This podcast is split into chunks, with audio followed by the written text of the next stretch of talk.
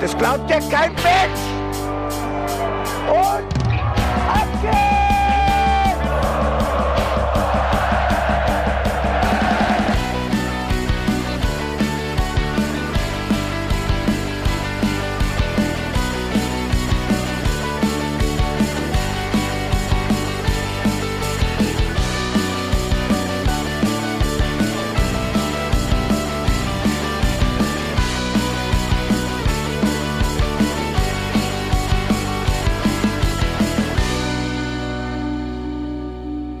Hallo und herzlich willkommen zum Hinterhofsänger-Talk. Es ist Montagabend, wir haben den 6. Februar 2023 und wir sprechen in diesem Podcast wie immer über Fußball von Mainz 05 und das meine ich natürlich in dem Sinne, dass ich sage, Benedikt Engelberts ist am Start. Hallo. Gute.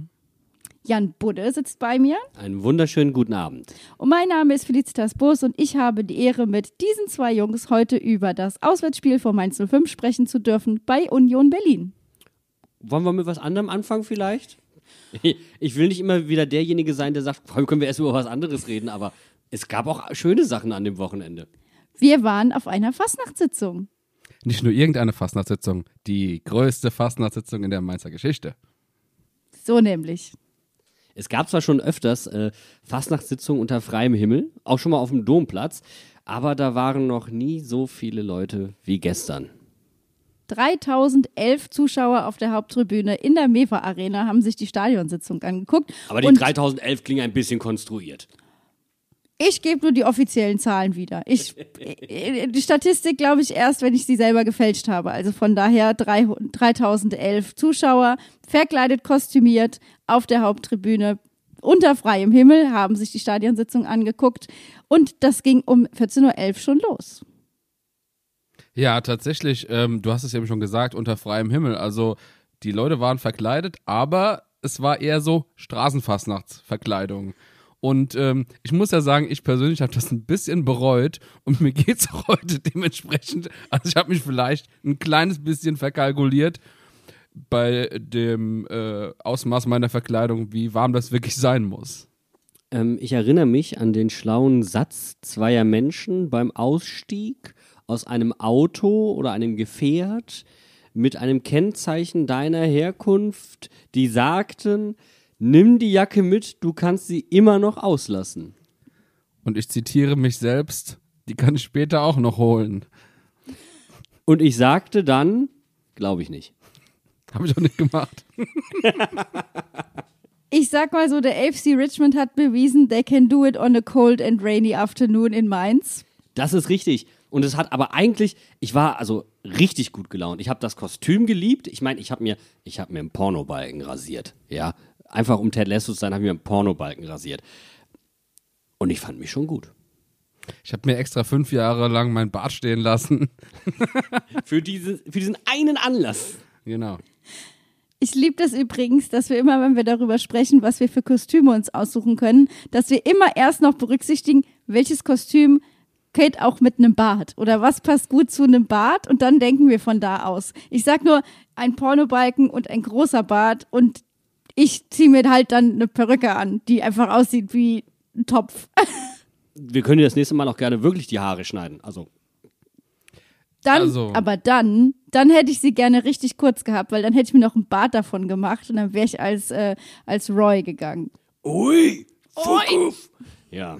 Aber ich fand es etwas überraschend, wie viele Leute tatsächlich aus, aus einer Fußballbubble Ted Lasso nicht kannten. Also das war etwas, was mir überhaupt nicht in den Kopf ging. Eine Serie, so, die so dermaßen abgeräumt hat, die, ich weiß auch nicht, also einfach popkulturell im Internet durch die Bank weg für Memes und GIFs ausgeschlachtet wird, die äh, nach zwei Staffeln einfach schon so unfassbar bekannt ist. Und viele Leute haben uns einfach nicht erkannt. Ich glaube, das ist so, dieser deutsche Geist ist es nicht auf Netflix, dann habe ich es nicht gesehen.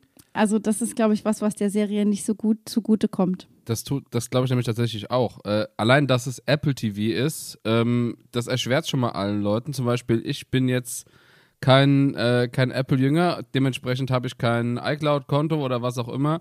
Ähm, und das heißt, die Hürde für mich ist schon mal irgendwie höher, dann sich schon mal darüber zu informieren. Ähm, erstmal zu wissen, dass es überhaupt gibt, Apple TV. Das ist schon mal die erste Sache. Und ich glaube, ähm, aber wir haben jetzt gestern gut Werbung gemacht, oder? Also ganz ehrlich, äh, die Zahlen in Mainz steigen um 200 Aber exponentiell. So, als wäre Corona steigen die, als wären die Leute wieder drinnen, als wäre wieder Ausgehverbot. So, so sehr steigen die, äh, die Streaming-Zahlen.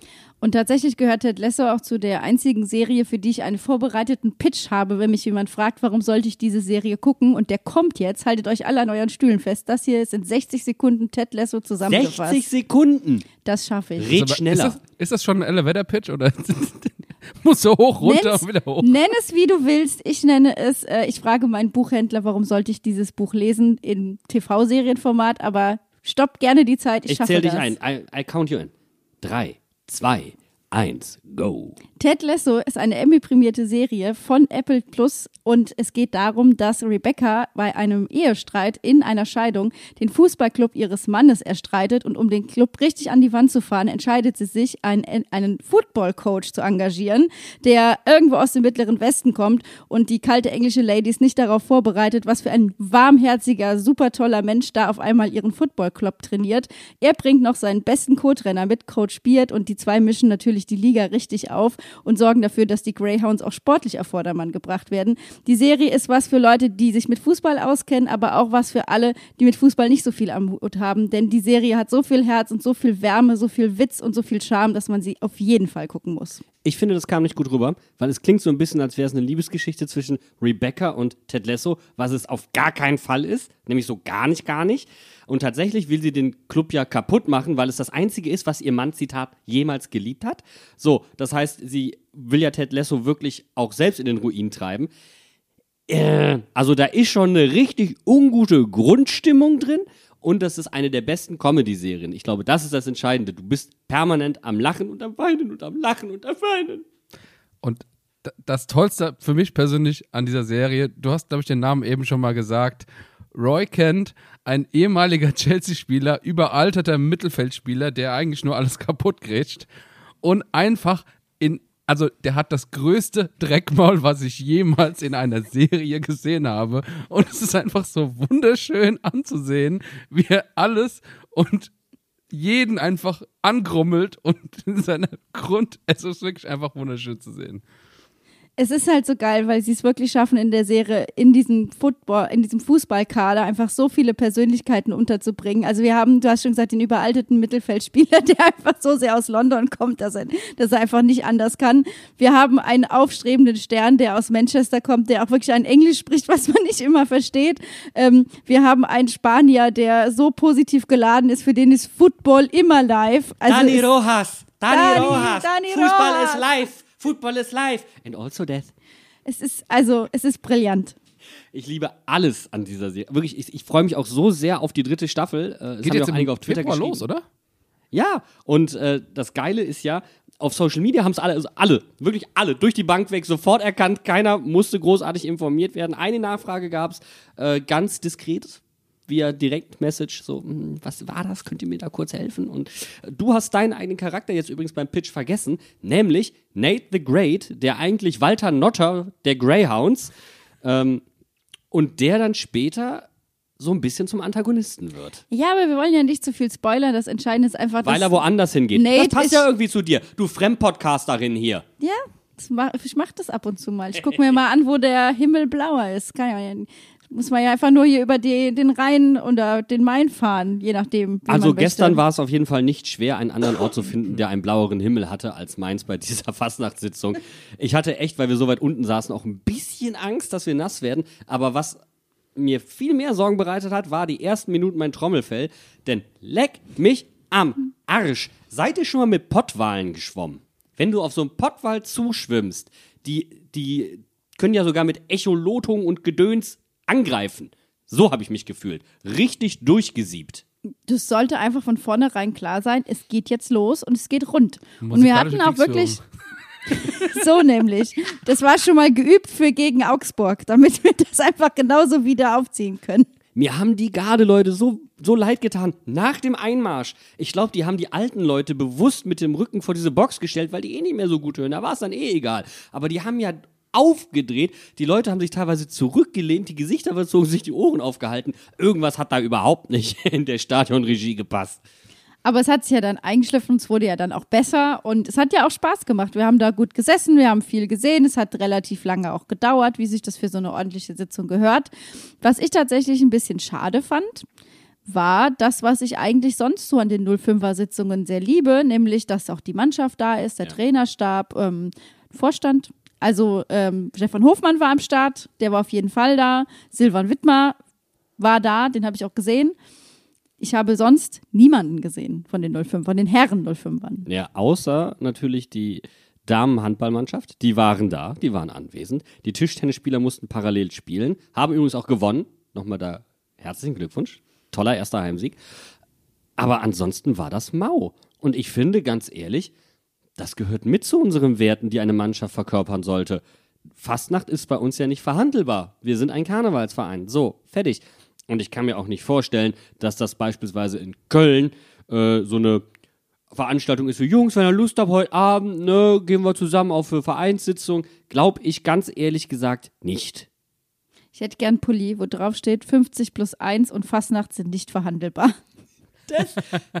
Boah. M1, hallo? M1, also Fabi? nachdem wir jetzt den Sicherheitsschorle ähm, Elverkranz schon entwickelt haben, wir hätten da noch eine Pulli- und T-Shirt-Idee. Könnt euch ja bei uns mal melden. Ich sehe so einen Trailer so von den Machern vom Schorlekranz. Kommt jetzt. Der nächste Kracher. Und dann hätte ich gerne noch so, irgendwie so ähm, Stefan Kunert Gedächtnissocken mit Sockenschuss. Geil. Oder Perücken. Das. Perücken. Das ist übrigens das nächste Kostüm, was wir ausprobieren. Was Perücken? Eine Kuni. Kloppo, Also- Kuni und Buvac. So. Alle so schön lange Haare. Weißt du, alle drei zu klein, alle die falsche körperliche Konstitution. Aber die Haarfarben passen. aus- Die Haarfarben passen. Also Die irgendwie. Haarfarben. Ja. Und so eine, und so eine Peter Lustig-Brille, wie Kloppo die früher hatte, kriegen wir auch irgendwo organisiert. wir sehen dann aus wie so äh, die Karikaturen von so von so Trödelmarktzeichnern. Kennst du das, wenn die da sitzen mit so einer vor so einer Wenn du die drei auf Wish bestellst, möchtest du sagen. So, Freunde, also wir haben ja einmal fußballerische Kompetenz, hier haben wir ein bisschen dumme Ideen. Weiß ich nicht.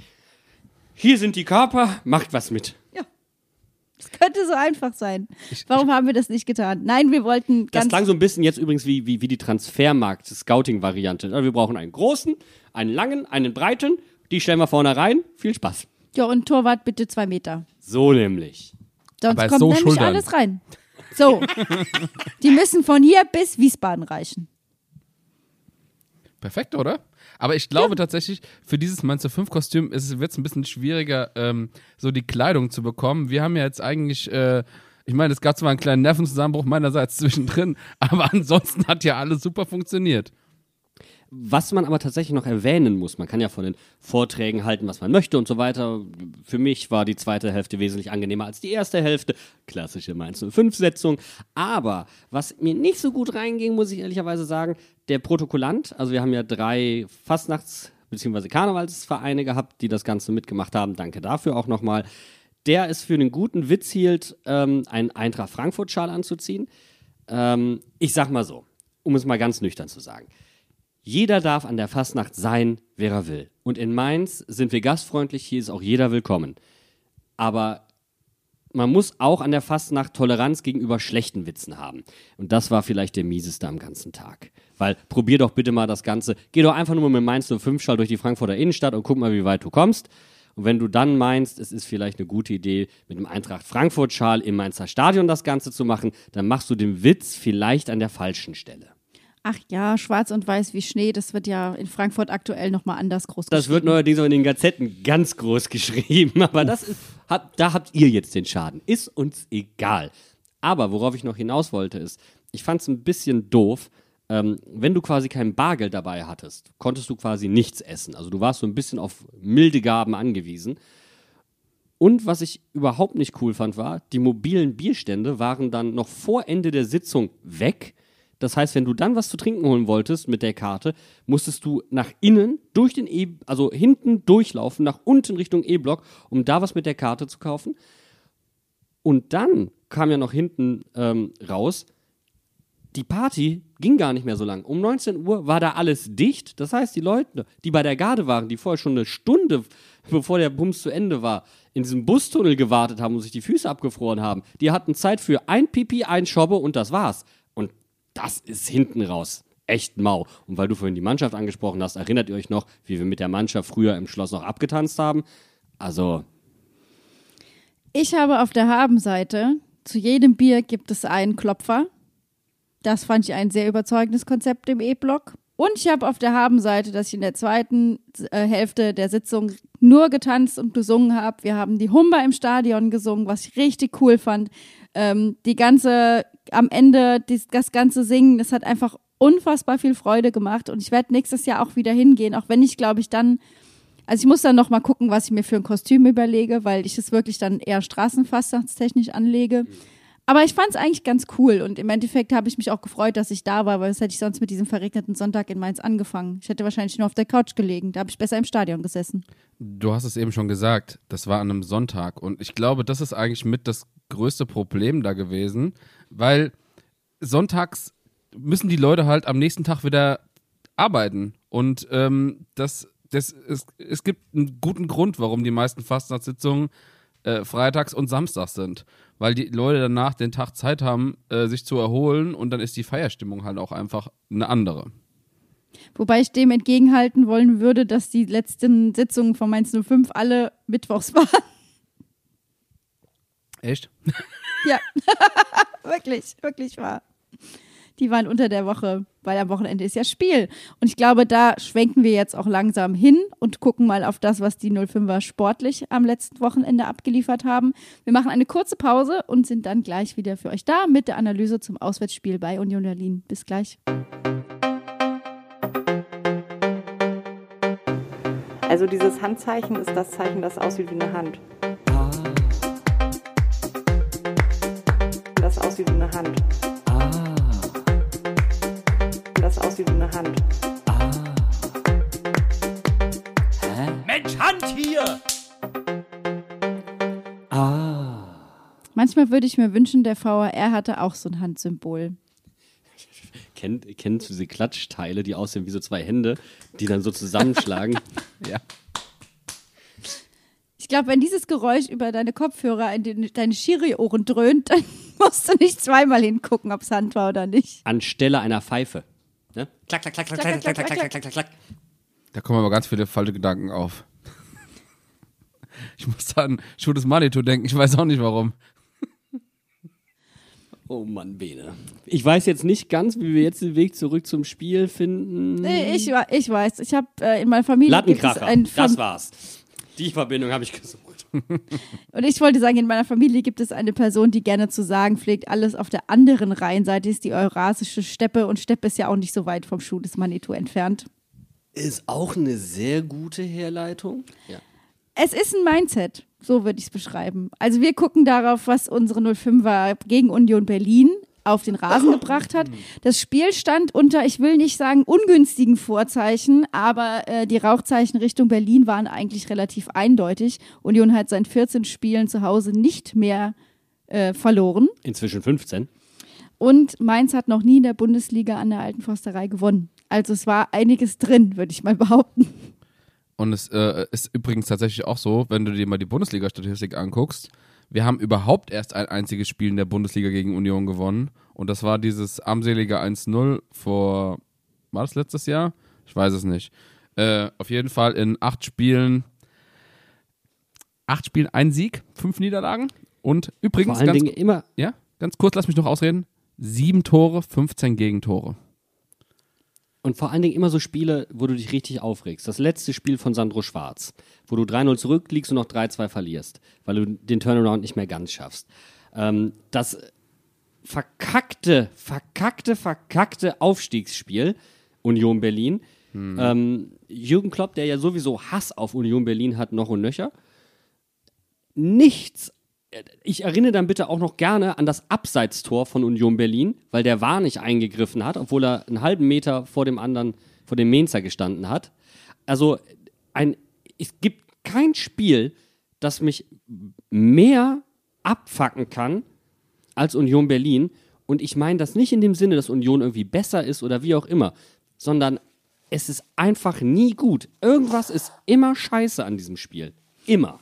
Und es tut mir auch so leid, weil ich würde, glaube ich, so gerne mal die, an die alte Försterei fahren, weil wir einfach Freunde da haben, die sich auch freuen würde, wenn wir kommen. Aber das mit Fußball zu verbinden, ist halt in der Regel wenig Spaß. Es ist immer Frustration am Ende. Das ist, das ist wirklich so für uns, das, jedes Spiel ist irgendwie ein bisschen Heartbreak. Vor allen Dingen, wir haben es ja gesagt, es wäre so die Möglichkeit gewesen, mit der Historie hinten dran und den Unionern so richtig schön den, die Tabellenführung versalzen und sie wegkulten. Diesen Pseudo-Kult-Club, der eigentlich von einem Investor schon mehrfach gerettet wurde, wo ein komischer, dubioser Geldgeber im Hintergrund noch agiert. Ähm, das ist kein Fußballmärchen und da als kleiner Verein, der wirklich mit eigenen Mitteln agiert, mal eine Duftmarke zu setzen, das hätte mir so gut geschmeckt. Aber mal so richtig gut. Aber nein, nein, wir haben mal wieder den Steigbügelhalter gemacht. Wir wollen aber nicht ganz so negativ dran gehen, Janine. Ich weiß, wir sind hier in der Katharsis begriffen. Wir müssen das alles aufarbeiten. Wir haben Montagabend. Wir wann bist du denn mal Montagabend gut drauf? Ich bin immer gut drauf. Ach, jetzt fängt das wieder an. Immer. Ich bin doch, du weißt doch, meine gute Laune ist ungetrübt. Vor allem, wenn ich mir auch nochmal die Startelf angucke. Das war ja wirklich, also ich würde fast sagen, es ist noch nicht mal gefühlt die Fortsetzung vom äh, Spiel unter der Woche, sondern es war ja fast de facto die Fortsetzung vom Spiel unter der Woche. Was? Bis auf die Tatsache. Es waren viele Wechsel. Bell kam rein, Onisivo kam rein, Lee kam rein. Also es gab ich meinte schon, auch eigentlich die zweite ach so. Halbzeit. Ach so, du mal, ach so. ich dachte, du redest über die Startaufstellung. Ja, aber da kam, nein, aber es kam, die, wenn du dir die zweite Halbzeit unter der Woche anguckst und die Startaufstellung gegen Union, bis auf ah, okay, Inge okay. und Ajorg, so, so war das doch raus. das Gleiche. So wird ein Shoot raus, das ist richtig, ja. Hat sich aber leistungstechnisch irgendwie nicht sonderlich niedergeschlagen, um das jetzt mal so ganz knochentrocken zu sagen. Ähm, ich weiß auch gar nicht genau, wo man bei diesem Spiel ansetzen soll, weil es immer was von Abnu äh, Abnutzungskampf hat. Union spielt das, was Bo Svensson gerne spielen würde. Union ist ganz ausrechenbar, also wirklich einfach ausrechenbar geworden, seit Max Kruse nicht mehr da ist. Seitdem lassen sie den Ball einfach gänzlich beim Gegner eigentlich. Ähm, stehen hinten unfassbar sicher und nach vorne sind sie brutal effizient. Ähm, und das ist halt eine ziemlich tödliche Mischung und vor allen Dingen für eine Mannschaft, die gerade entweder hinten gut ist oder mal vorne gut ist, aber nie gleichzeitig beides. Aber der Vorteil, den wir auf unserer Seite hatten, war, glaube ich, wirklich, dass wir auch in das Spiel reingegangen sind mit der Prämisse, wir sind die Auswärtsmannschaft. Fangt ihr mal an, Fußball zu spielen. Und wenn es nach Jason Lee gegangen wäre, dann hätten wir ja auch mal wieder ein sehr, sehr frühes, schnelles Tor sehen können, wenn er da nicht äh, an dem Ball vorbeigesegelt wäre. Ich möchte gerne mal wissen, was die dem ins Frühstück machen. also, das ist doch krank, oder?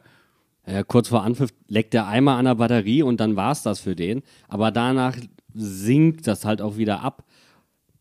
Hm, Das ist, du meinst, es fängt sehr hoch an, hat aber auch einen sehr tiefen Fall. Also, wie, wie so ein Zuckerhoch. Das ist so ein Zuckerhoch. Und das Problem an der gesamten Kiste ist einfach, ähm, ich glaube, wir müssen dieses Spiel uns anders angucken als von den Einzelszenen her, sondern mal ganz allgemein. Ich glaube, eine, eine der krassesten Statistiken, äh, die man mal rausstellen kann, ist, Union Berlin hat noch kein einziges Gegentor nach einer Flanke bekommen.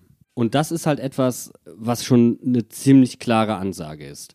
Und mir hat sich unser Offensivansatz einmal mehr nicht ganz erschlossen. Wir sind ähm, zum häufig hatten wir eine 1 gegen 1 Situation über Außen, beispielsweise da Costa, der die im Großen und Ganzen eigentlich auch ganz angenehm gelöst hat, der viele Flanken geschlagen hat. Wir hatten ordentlich viele Flanken, aber da ist genau das Problem. Wir kamen nicht ran, wie auch immer. Renault hat mir an der ein oder anderen Situation bei Hereingaben herausragend gut gefallen. Ich glaube, ich habe da so drei Situationen im Kopf ähm, wo er einfach mutig ist, sehr gut antizipiert und damit dann auch letztendlich den Zahn zieht. Und das ist einfach eine Gemengelage, ähm, wo du sagen musst, vielleicht löst man das anders. Und Union Berlin hat nach wie vor große Probleme, wenn Druck auf die Kette kommt. Und mir war in Summe zu wenig Schwung im Mittelfeld und zu wenig Druck auf der Kette. Und das sieht man auch, finde ich, ganz deutlich daran, dass es äh, nach der ersten Halbzeit hieß, Mainz äh, 05, 0,0 Expected Goals. Das war echt übel, dass wir das einfach, dass wir quasi nicht, es nicht geschafft haben, vors Tor zu kommen. Also, das, du sagst, Da Costa hat gute Flanken geschlagen. Das ist das Einzige, woran ich mich ehrlicherweise nachhaltig erinnere, wenn es ums Offensive geht, außer die erste Chance von Lee, dass da wirklich die Flanken reingeschlagen werden. Auch Karim von links versucht reinzukommen und es versandet irgendwo am Rande der Box und es passiert nichts. Also da nehme ich auch tatsächlich dann einfach mal Ludo raus, weil der tatsächlich die Bälle auch gekriegt hat, sie aber entweder direkt verloren hat oder Fehlpässe gespielt hat, wo ich mich frage, wo kommen die her? Und das hat leider echt nicht dazu geführt, dass wir irgendwas an Effektivität auf den Rasen bringen konnten. Das ist mir tatsächlich auch aufgefallen, was du als letztes gesagt hast. Ähm, von den Bällen, die auf Ludo kamen, die er weiterleiten wollte, also da waren die Hälfte waren zu weit in den Lauf und die andere Hälfte waren gegen die Laufrichtung, dass die Spieler wieder abdrehen mussten. Also es war, ich fand es ganz schlimm. Ja, irgendwelche Abpraller, die irgendwo hingegangen sind, nur nicht zum, Geg äh, zum, zum Mitspieler. Ähm, also bisher hat sich so äh, der, das Spiel, was man jetzt so ganz offensichtlich vermuten würde, weite Bälle äh, und dann ablegen, halt noch null ausgezeichnet. Das ist genau der Punkt. Und es hängt natürlich auch davon ab, wie und wann spiele ich diese äh, langen Bälle. Sie sind ein probates Mittel, aber du brauchst die entsprechende Situation dafür. Und von wo spiele ich sie? Ja, und wir hatten häufig die Situation, dass äh, ein Halbverteidiger oder ein Außenverteidiger an der Linie stand, nicht mehr durchkam und das Ding dann langgeschlagen hat. Das Ding geht dann diagonal. Häufig steht der Stürmer mit dem Rücken zum Tor.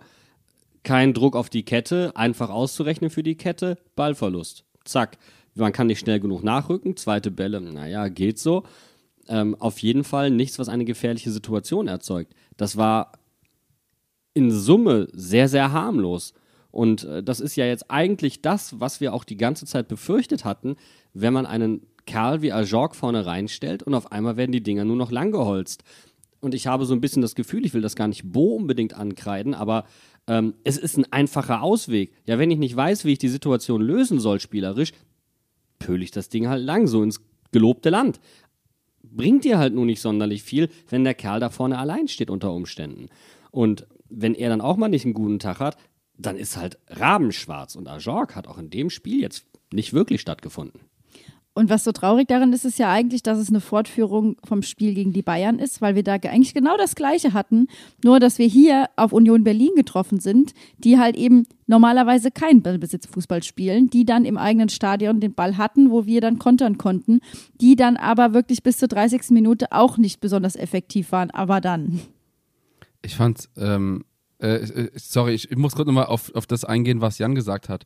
Ähm, ich finde es gerade so erschreckend, wie er gespielt hat wenn wir uns überlegen, dass Ingwatzen für ihn reinkam und halt wesentlich besser im Spiel war und auch wesentlich besser gespielt hat.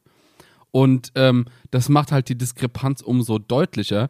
Allein, äh, ich glaube, Inge hat drei Torschüsse, an denen er direkt beteiligt ist und Ajorke irgendwie so einen halben. Also das finde ich halt einfach so traurig. Aber das ist ja nicht nur Ajork, sondern das betrifft ja auch noch andere Spieler. Ja, ähm, ja. Guck dir Jae-Sung Lee an. Ähm, Jae-Sung Lee hat keine Torschussbeteiligung. Keine. Und jetzt kommt der Downer und dann schließe ich bei Felicitas an, die sagt 30. Minute, aber dann, wir hatten erneut das Problem, ähm, die Übergabe außen. Diesmal nicht im Halbraum, sondern einfach auf außen. Und Jae-Sung Lee kommt da angelaufen, auch übrigens nicht im Vollsprint, sondern so 80% Lauf und kommt viel zu spät für die Flanke von Seguin. Und was dann passiert ist, Cassie verschätzt sich, okay, passiert. Eddie steht anderthalb, zwei Meter hinter dem Mann, ist nicht am Mann dran. Du hast, was ist es, eine 4 gegen 7 Situation im 16er und hast keine Möglichkeit mehr dran zu kommen, weil du nur hinterherläufst. Es war eine tolle Flanke, ist nicht die Frage. Aber ihn ohne Bedrängnis flanken zu lassen, wenn du weißt, wie gefährlich Union nach Flanken ist, das ist das eine. Und dann noch nicht Press zu sein, das ist das andere. Wir hatten sieben Mainzer in der Box und vier Unioner und das Tor fällt. Und da komme ich wirklich dann an den Punkt, wo ich sage, wir schaffen es offensichtlich gerade nicht offensiv effektiv zu sein. Aber wir schaffen es genauso wenig gerade, dass wir defensiv sicher stehen. Und das war das, was uns immer den Arsch gerettet hat. Und das macht mir Sorgen. Ja, weißt, weißt du, was das Problem ist? Ähnlich schon wie bei den Bayern. Der Weg nach hinten, der ist kurz, nur der Weg zur Seite, der ist lang. Das heißt, das Verschieben kostet uns viel mehr Kraft und mit der Zeit ein bisschen links, bisschen rechts, zack, bumm, weg, frei. Und du hast immer das Gefühl, dass wir defensiv im zentralen Mittelfeld einer zu wenig sind. So, jetzt kannst du sagen, okay, also entweder steht der Außenverteidiger zu tief, der Achter ist nicht wirklich da. Ich weiß, ich, das ist eine Gemengelage, die ich gar nicht mehr beziffern kann.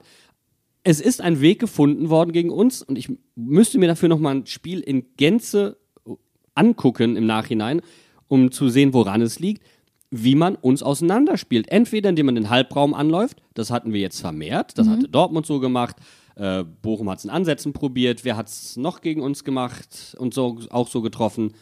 Stuttgart? nee, Stuttgart nicht. Doch, Stuttgart hat es auch so getroffen gegen uns und hatte die Riesenchance, die Finn dann noch vereitelt hat und direkt im Gegenzug fiel dann so das Tor, weil man mit zwei Mann in den Halbraum gelaufen ist. Also entweder diesen Halbraum oder über außen. Ist egal, was, was ihr im Zentrum macht, wir ziehen euch so auseinander, dass ihr danach keine Möglichkeit mehr habt, hinterherzukommen. Also wie gesagt, die Wege nach hinten, die sind kurz, deswegen waren wir sieben. Aber auf Außen waren wir viel zu wenig. Und das finde ich eigentlich so traurig, weil wenn wir nochmal über, drüber nachdenken, dass wir jetzt aus, einer Englisch, aus englischen Wochen kommen, wir haben jetzt fünf Spiele hintereinander gehabt und das Gefühl, was danach bleibt, wir werden da nochmal in Gänze drauf schauen, ist aber trotzdem, dass wir an unserem Spielkonzept nicht wirklich was geändert haben, dass aber alle die Möglichkeit hatten, sich darauf einzustellen. Und das Ja. ist so ein bisschen das, was mir Sorgen macht. Und Sehr wenn wir halt, wenn wir halt eben drauf gucken, wie Union das gemacht hat, die hatten keinen Sahnetag. Die hatten keinen, die waren nicht gut drauf. Aber das ist doch der Punkt. Aber die waren effektiv und die haben es trotzdem geschafft, weil die sich an solchen einfachen Sachen aufgehangen haben und es geschafft haben, uns damit auseinanderzuziehen. Scheißegal, ob die einen Sahnetag haben. Das ist denen wirklich egal. Das kommt bei denen darauf gar nicht an. Die brauchen keinen guten und die brauchen auch keinen schlechten Tag. Die haben ihren Mittelweg gefunden, dass egal wie der Tag ist, sie werden gefährlich. Ich finde das so faszinierend, wenn du jetzt auf die Statistik guckst, dann haben wir und Union ungefähr torschussmäßig die gleichen Statistiken. Aber die schaffen es halt, aus ihren neun Chancen zwei Tore zu machen und wir schaffen es aus unseren zehn Chancen nur ein Tor zu machen. Und es war sogar ein Elfmeter. Bene, aber vor allen Dingen die viel entscheidendere Möglichkeit, äh, schau doch bitte mal drauf, welche Schüsse aufs Tor gingen. Ja, einer. Einer. Oder nee, nee, zwei? einer, einer pro Halbzeit. So, Entschuldigung. So, zwei. Zwei von zehn gingen direkt aufs Tor. Bei Union sind es, glaube ich, fünf oder vier. Aber es ist eine ganz andere, eine ganz andere Gefahr hinter diesen Möglichkeiten. Erinnern wir uns, bei uns kommen da wahrscheinlich auch noch so Dinge rein wie Eamon Barcock, der zweimal das Ding ins Jenseits befördert. Aber er hat zumindest mal draufgehalten. Genau. Ja. Also das, das ist so für mich, wenn wir auf die erste Halbzeit gucken, ich habe mir mehr erwartet und bin enttäuscht worden.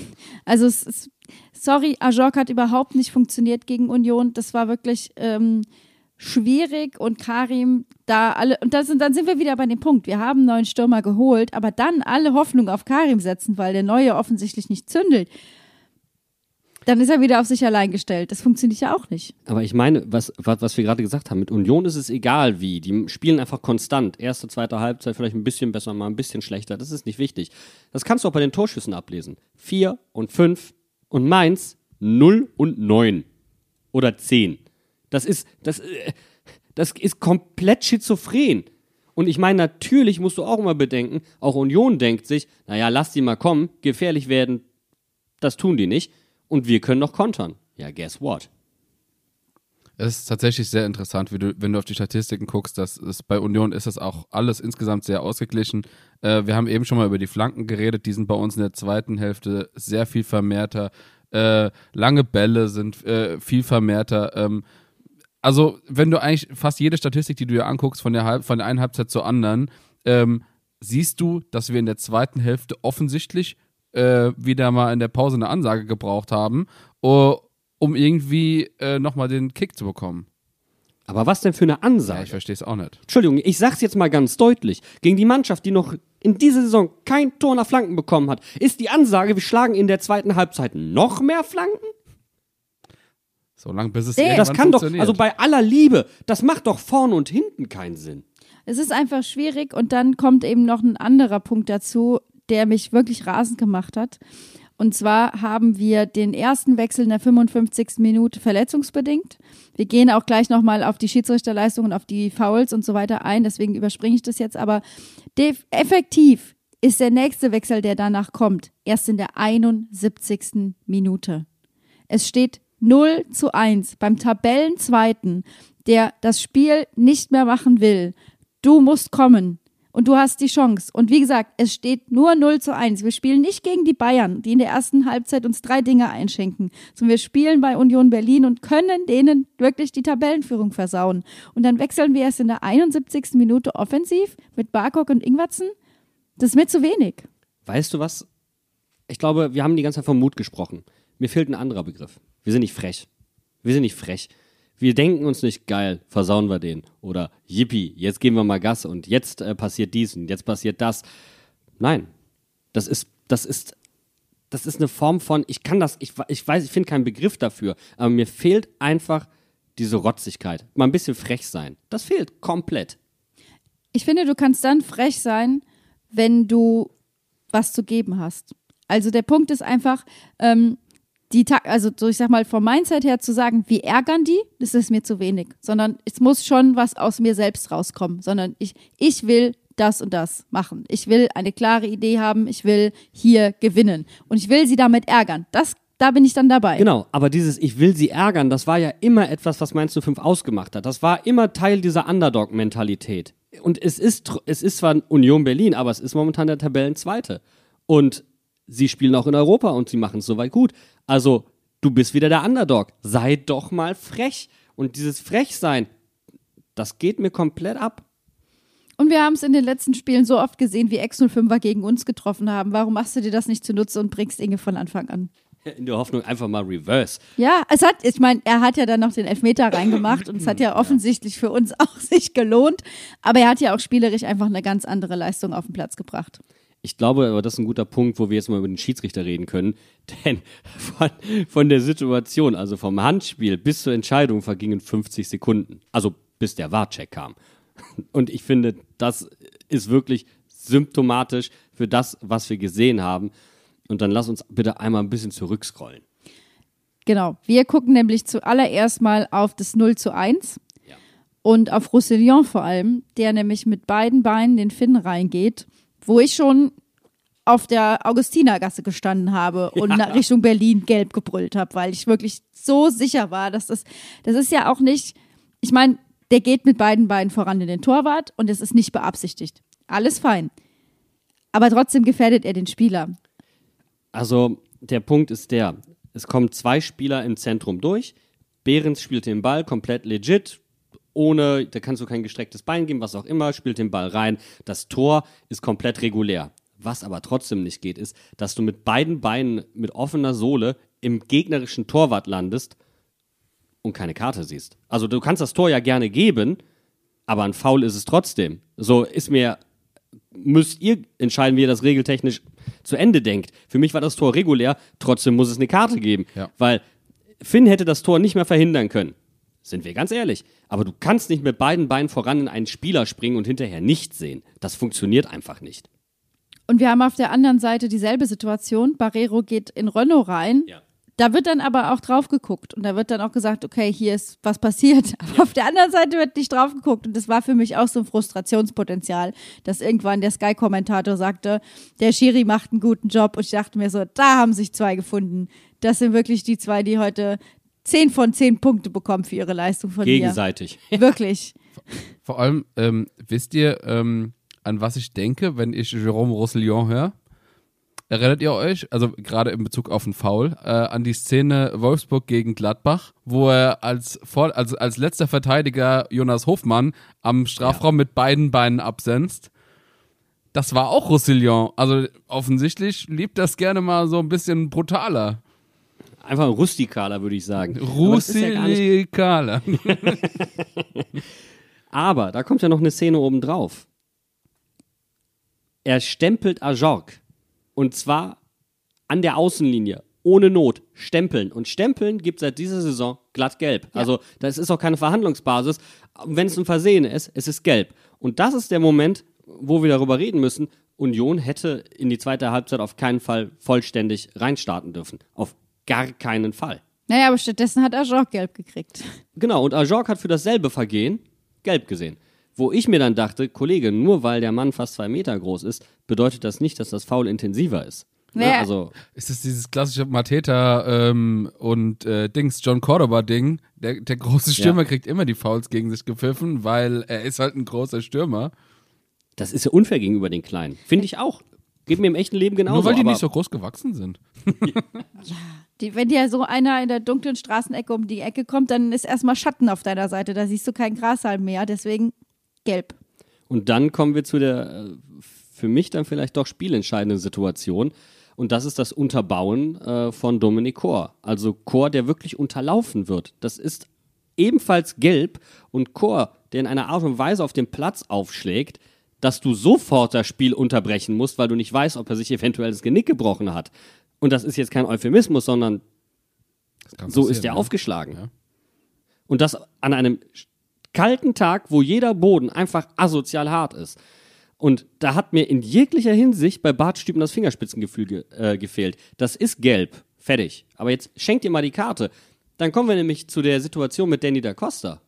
Ich wollte auch eigentlich sagen, dass die Situation mit Dominik Kor, so wie Bo sagt, das ist Mathe, das ist Physik. Ja. Es ist klassisch, äh, sag ich mal, das lernst du im Kampfunterricht, wo du den Hebel ansetzt, damit du ein entsprechendes Ergebnis erzielst. Das, natürlich ist das alles in der Spielsituation. Aber das ist ein Hebel. So, wenn du den, wenn du den Gegner mit der, mit der Bewegung da triffst, dann fliegt der durch die Luft und knallt mit, so, wenn es unglücklich ist wie Chor, der hätte sich ja auch niemals ab, äh, wenn er sich vernünftig abgefangen hätte, am Ende hätte er sich die Hand gebrochen. Also Ja, es, so, entweder bricht er sich den Hals oder die Hand. Das ist wirklich Wurst. Und jetzt, jetzt kommen wir direkt nämlich zu einem Punkt. Äh, für mich steht außer Frage, dass Dominik Kor nicht mehr auf den Platz hätte zurückkehren dürfen eigentlich. Dass Ja. er noch mal kurz weitergespielt hat, das finde ich also sehr, sehr weit hergeholt. Und ähm, ich muss ganz ehrlich sagen, ähm, bei diesen Sachen, wir haben schon häufiger mal hier über American Football und Concussion Protocol und so geredet. Ähm, ich glaube, es wird einfach echt mal langsam Zeit, dass ja, dass das irgendwie eingeführt wird in der Bundesliga, weil das passiert leider einfach zu häufig. Ja, okay. Ich weiß jetzt nicht, wie es ihm ging, wenn er komplett klar im Kopf war und sagt, ich bin nicht auf den Kopf, sondern auf, auf, auf die Schulter gefallen und ich habe mir da was verbogen, ich habe nichts am Kopf und er hat nichts am Kopf, dann okay, ich Ja. kann das von hier aus nicht einschätzen. Ansonsten teile ich deine Einschätzung. Aber ähm, weil ich vorhin Danny da Costa angesprochen habe und das Fingerspitzengefühl von Bart Stübner, Danny da Costa bleibt hängen im Rasen und fliegt. Und ich weiß nicht, wie es sein kann, dass am Spielfeldrand eine Mauer steht. Ich habe schon, äh, ihr kennt den Film One Million Dollar Baby? Ja. Die Situation habe ich vor meinem geistigen Auge schon gesehen. Wenn der da so Das aufschlägt, ist der Abgang, ist die, das ist der Abgang nach runter in die, in die Tribüne rein, in die Katakomben, habe ich, äh, hab ich gesehen. ja, Da, was das zur geht- Hölle?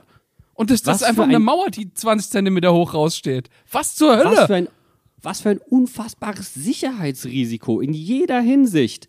Und ähm, keine Ahnung, wie man das in, im, im deutschen Fußball genehmigen konnte. Aber was ich meine ist, da pfeife ich ab. Egal, ob der auf dem Platz liegt oder nicht, sondern einfach nur um sicher zu gehen, wenn die Berliner Bank aufspringt und dahin rennt, weil sie genau wissen, Achtung, jetzt könnte die Scheiße richtig dampfen. Ab dem Moment muss dir als Schiedsrichter klar sein, äh, der Fokus eventuell der anderen Mannschaft liegt jetzt nur noch beim eigenen Spieler und nicht mehr auf dem Platz. Da pfeife ich ab. Aber Bart Stübner, Entschuldigung, war, und ich, das jetzt leider seit mehreren Spielen, ist der Bundesliga nicht mehr Herr. Es ist einfach schön, wie sich Fanlager zusammenrotten können, ob der unglaublichen Erlebnisse, die man mit einem Schiedsrichter haben kann. Also die Stuttgarter haben ja uns äh, auf Twitter ordentlich unterstützt in unserer Annahme. Aber ich bin da völlig bei dir, Janni. Das ist einfach fehlendes Fingerspitzengefühl, wann du pfeifst. Weil, nein, das sage ich jetzt, da wo darfst du mich jetzt nicht unterbrechen. Ähm, wir haben eben über die 50 Sekunden gesprochen, bis der Warcheck kommt. Die 50 Sekunden sind auch nur dann abgegangen, weil er dann gepfiffen hat, weil das Spiel bis dahin nicht unterbrochen war.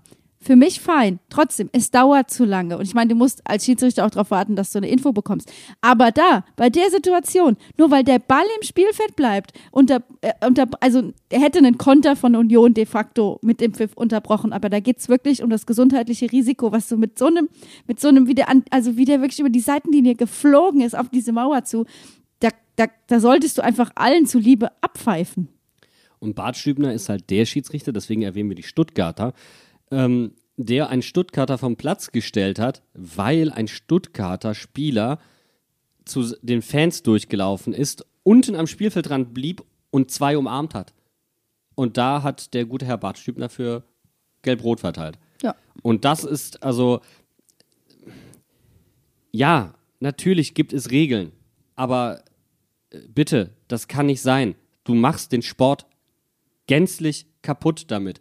Und wenn jemand gerade so im Fokus der Öffentlichkeit steht und momentan vielleicht ein bisschen an seinen Leistungen hadert, dann zum Schutz desjenigen gönn dem eine kleine Verschnaufpause. Weil das, was hier passiert ist, hätte mehrfach, egal ob es bei Chor, egal ob es bei Da Costa war, auch bei Finn Dahmen die Aktion mit beiden Beinen in den Mann herein. da war gar es nichts. hätte, es hätte mehrfach, mehrfach sehr schwere Verletzungen geben können.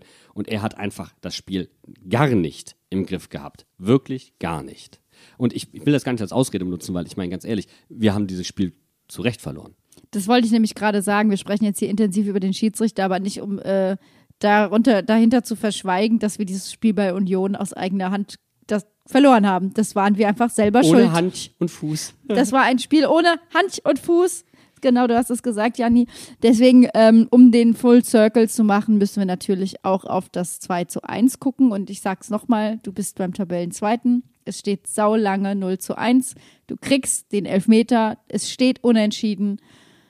Nehmt mich einfach mal kurz bitte mit in diese eine Minute zum Gegentor 2 zu 1. Bene, wie war, wie war dein Mindset zu diesem Moment?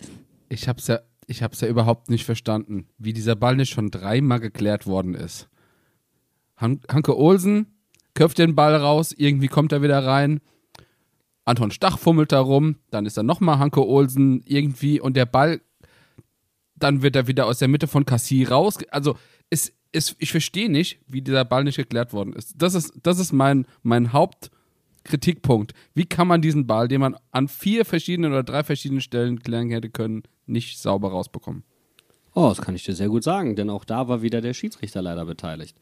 Und zwar nach dem Kopfball, den du ansprichst von Hanke Olsen, der, der rausgeköpft wurde, weit nach außen, ähm, gibt es einen Abpraller von Union und Karim Onusivo will zum Ball und der Schiedsrichter steht bei ihm genau im Laufweg und guckt nur zum Ball. Weiß überhaupt nicht, in welchem Raum er sich aufhält, dass der Ball dahin kommt. Steht einfach im Weg, Karim kommt nicht zum Ball und deswegen kommt der Ball dann letztendlich. Karim kann nicht durch ihn durchsehen, sieht nicht, wo der Ball hinkommt und deswegen kommt der Ball zurück in den 16er. Und Das das ist eine Situation, wo ich sage, unglücklich. Und dann hast du aber natürlich trotzdem recht. Ähm, danach hätte man den Ball halt noch mehrfach klären können. Und das war dann natürlich letzten, endlich, äh, letzten Endes irgendwo auch der Umstellung geschuldet, die in der äh, Dreier- respektive Fünferkette vonstatten ging, indem du Leitsch gebracht hast. Ähm, Bell war noch drauf oder ist er Ja, runter? Bell war noch drauf. Äh, wer ist rausgegangen? Äh, Nur da Costa, Da Costa ist rausgegangen. Und Denn Da Costa ist rausgegangen. Genau. Eddie ist rausgerückt, Leitschi ist dann äh, nach innen gezogen. Ähm, da war dann die Zuordnung nicht ganz klar. Und was mich wirklich gestört hat, du hattest wieder eine Überzahl. Du hattest schlussendlich eine 5 gegen 2 Situation im 16er. Eine 5 gegen 2 Situation. Und das bei aller Liebe darf niemals in den direkten Torschuss münden. Nie, nie, nie, nie, nie, nie, nie, nie, nie, nie, niemals. Mich hat es einfach so ultra abgefuckt, weil es war genau das, was ich mir von diesem Spiel erwartet hat, dass es mich einfach am Ende nur noch nervt, Ja. weil es äh, es war wirklich, also um es nochmal ganz fairerweise transparent zu sagen, ich habe wirklich mit diesem 1 zu 1 auch gedacht, hier könnte was gehen. Wir schaffen das irgendwie. Wir kriegen das hin, auch wenn es in meinen Augen nicht wirklich verdient gewesen wäre. Ich meine, Union hat auch nicht viel getan, aber wir haben uns wirklich richtig dumm angestellt. Ähm, ich hätte den Punkt sau gerne genommen. Aber natürlich gucke ich am Ende dann da drauf und es steht 2 zu 1 und alle werden sich sagen, ja, ja, war ja klar, dass man jetzt bei Union verliert. Was mich dann im Anschluss tierisch genervt hat, waren die O-Töne. wir hätten uns ein Unentschieden verdient gehabt. In welchem Universum haben wir uns hier ein Unentschieden verdient? Martin Schmidt hat sich nach dem Spiel eine Statistik angeguckt. Und zwar die Expected Goals nach 90 Minuten. Und danach stand es irgendwie 1,5 zu 1,6 oder so. Und 1,29 zu 1,28, ja. ja, das macht den Bock jetzt auch nicht fett. Aber ganz klar, es verdient es 1 zu 1. Sehe ich ganz genauso wie Martin Schmidt. Ja, also ich sag mal, ähm, prinzipiell, so wie ich das Spiel gesehen habe, hätte ich das 1-1 oder das Unentschieden eigentlich auch schon gesehen, weil im Endeffekt die Unioner haben zwar Chancen gehabt, aber die waren jetzt auch nicht so zwingend, fand ich. Die haben halt zweimal richtig Glück gehabt, dass unsere Abwehr halt Scheiße gebaut hat. Das Spiel hätte genauso 0-0 ausgehen können wie das Hinspiel. Und ähm, natürlich waren wir nicht zwingend, das ist vollkommen klar. Vor allem in der ersten Hälfte einfach tote Hose, aber also ganz so düster sehe ich das jetzt nicht wie du, Jan. Naja, Bene, es reicht dem Gegner auf unsere Fehler zu warten.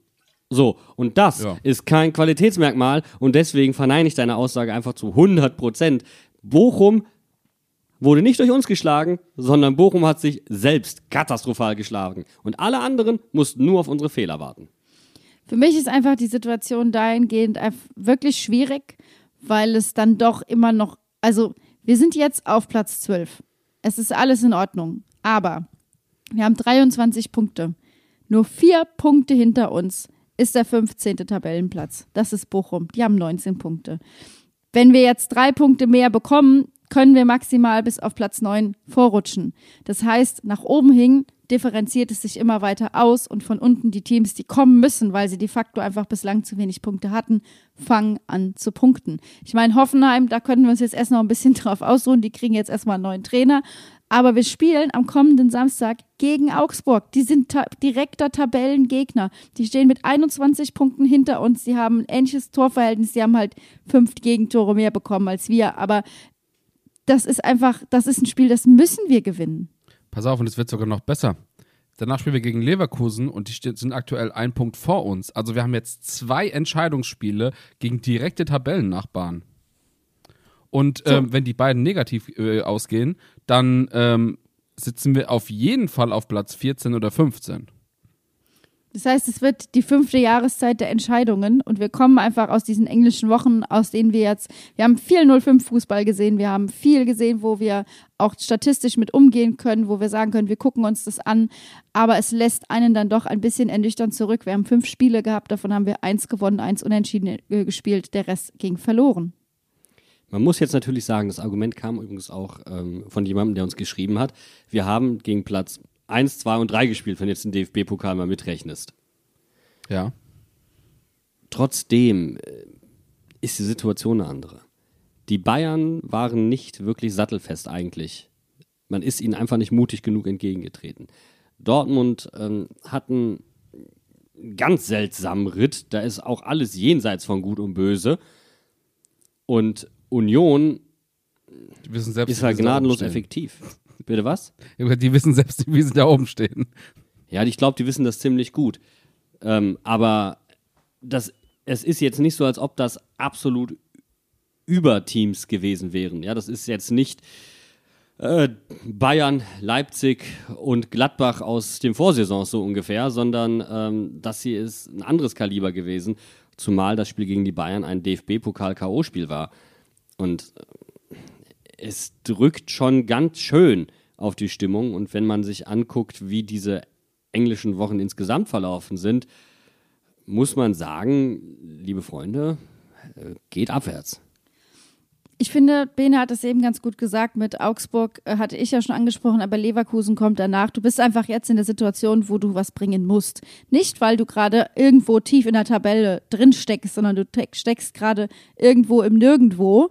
Und wenn du nicht aufpasst, dann steckst du unten drin. Das ist quasi eine ganz mental vertrackte Situation, weil du musst liefern, ohne eventuell ein direktes Ergebnis zu sehen. Also nur wenn du jetzt punktest, heißt es nicht, du spielst Europa. Und nur wenn du verlierst, heißt es nicht zwangsläufig, dass du ganz unten mitspielst. Aber die Gefahr, hier den Anschluss an entweder oben oder unten zu verlieren, ist extrem groß. Ich finde es ich find's faszinierend. Äh, Ich würde ich würd da vielleicht ein bisschen positiver drauf gucken, jetzt einfach mal. Wir haben die Chance, gegen direkte Tabellennachbarn unser Schicksal selbst in die Hand zu nehmen. So. Und genauso musst du mit den Spielern auch drüber reden. Du kannst, also ich würde jetzt mal so behaupten, das macht keinen Sinn, ihnen Angst zu machen, sondern du sagst, hier, ihr habt jetzt die Chance, euch mal endlich zu stabilisieren und gegen die Mannschaften, die ungefähr auf demselben Leistungsniveau sind, tabellarisch, vielleicht jetzt nicht vom Kader oder was auch immer, aber die tabellarisch ähnlich gut sind wie ihr, zu zeigen, was ihr drauf habt. Da gibt es keine Ausreden, die waren erster, zweiter, dritter, was auch immer. Oder die stehen äh, komplett im Abstiegskampf und die äh, lassen sich fünf Dinge von euch einschätzen. Das sind Mannschaften, die ebenbürtig sind. Jetzt, weil du den Kader angesprochen hast. Das ist ein Kader, in dem allein in der Winterpause knapp 8 Millionen Euro investiert worden sind. Ich glaube, Bene, korrigier mich, aber allein in der Hinserie sind wir wieder auf Vor-Corona-Niveau gesprungen, was die Investitionen. Wir reden jetzt mal nicht das, was man durch, Ein durch Abgänge noch dazu holt, aber rein von dem, was man ausgegeben hat, also was man auch so an Menge an Spielern geholt hat, sind wir auf Vor-Corona-Niveau gehüpft. Ja, wir haben tatsächlich äh, ziemlich genau äh, 24 Millionen Euro ausgegeben in der kompletten Saison. Und wenn wir einfach nur mal kurz zurückrechnen, wir haben letztes Jahr nur 7 Millionen ausgegeben in beiden. Und in dem Jahr vorher haben wir, ähm, also ich sag mal jetzt den Zeitpunkt, wo Bo da ist, sogar nur Leihgebühr bezahlt für die Spieler. Da kam vorher noch Luca Kilian als einziger richtige Ablösesumme, quasi, äh, Ablöse, äh, quasi vor dem Corona-Chaos, sag ich mal. Also da wurde auch nicht viel Geld in den Kader investiert. es geht ja nicht darum, dass wir jetzt hier irgendwie Transferminus ausrechnen, sondern ganz schlicht, wir haben wirklich Geld in die Hand genommen, um diesen Kader herzustellen, so wie er jetzt ist. Wir haben ihn aufgebaut, so wie Bo und Babak sich das vorstellen, wie das Trainerteam sich das denkt. Und jetzt sind wir vor Corona-Niveau, das ist schon eine Aussage. Und da ist mir dann, was dabei spielerisch rumkommt, stand jetzt das etwas zu dünn.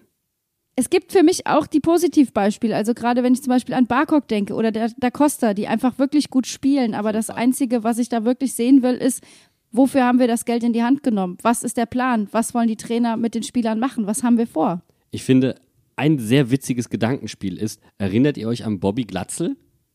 Ja. Bei dem hatte man damals die Möglichkeit, ihn fest zu verpflichten für verhältnismäßig weniger Geld. Und jetzt hat man richtig viel Geld in die Hand genommen, um einen vermeintlich ähnlichen Spielertyp wie Ajork zu holen. Und da weiß ich manchmal nicht ganz, wo soll die Reise denn jetzt hingehen? Drehen wir die, das Rad jetzt gerade wieder zurück?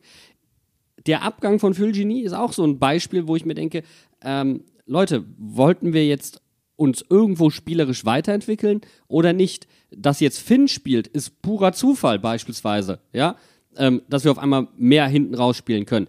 Das führt aber Stand jetzt nicht dazu, dass wir konstruktiver nach vorne kommen.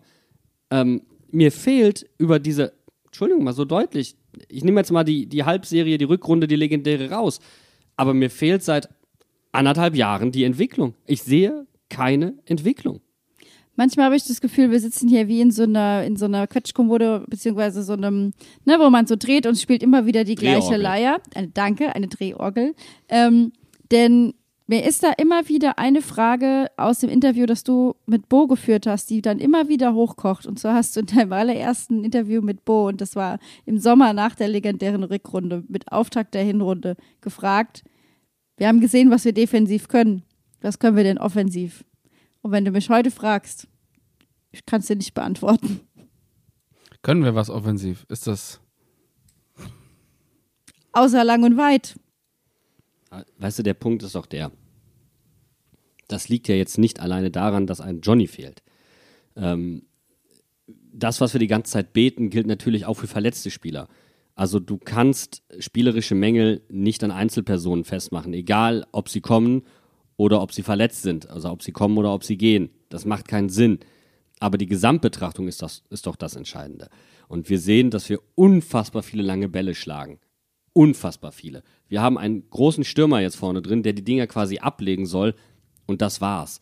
Wir haben insgesamt, und du sagst es, das erste Interview bei Bo, auch damals in der legendären Rückrunde, war bereits das Problem die Offensive.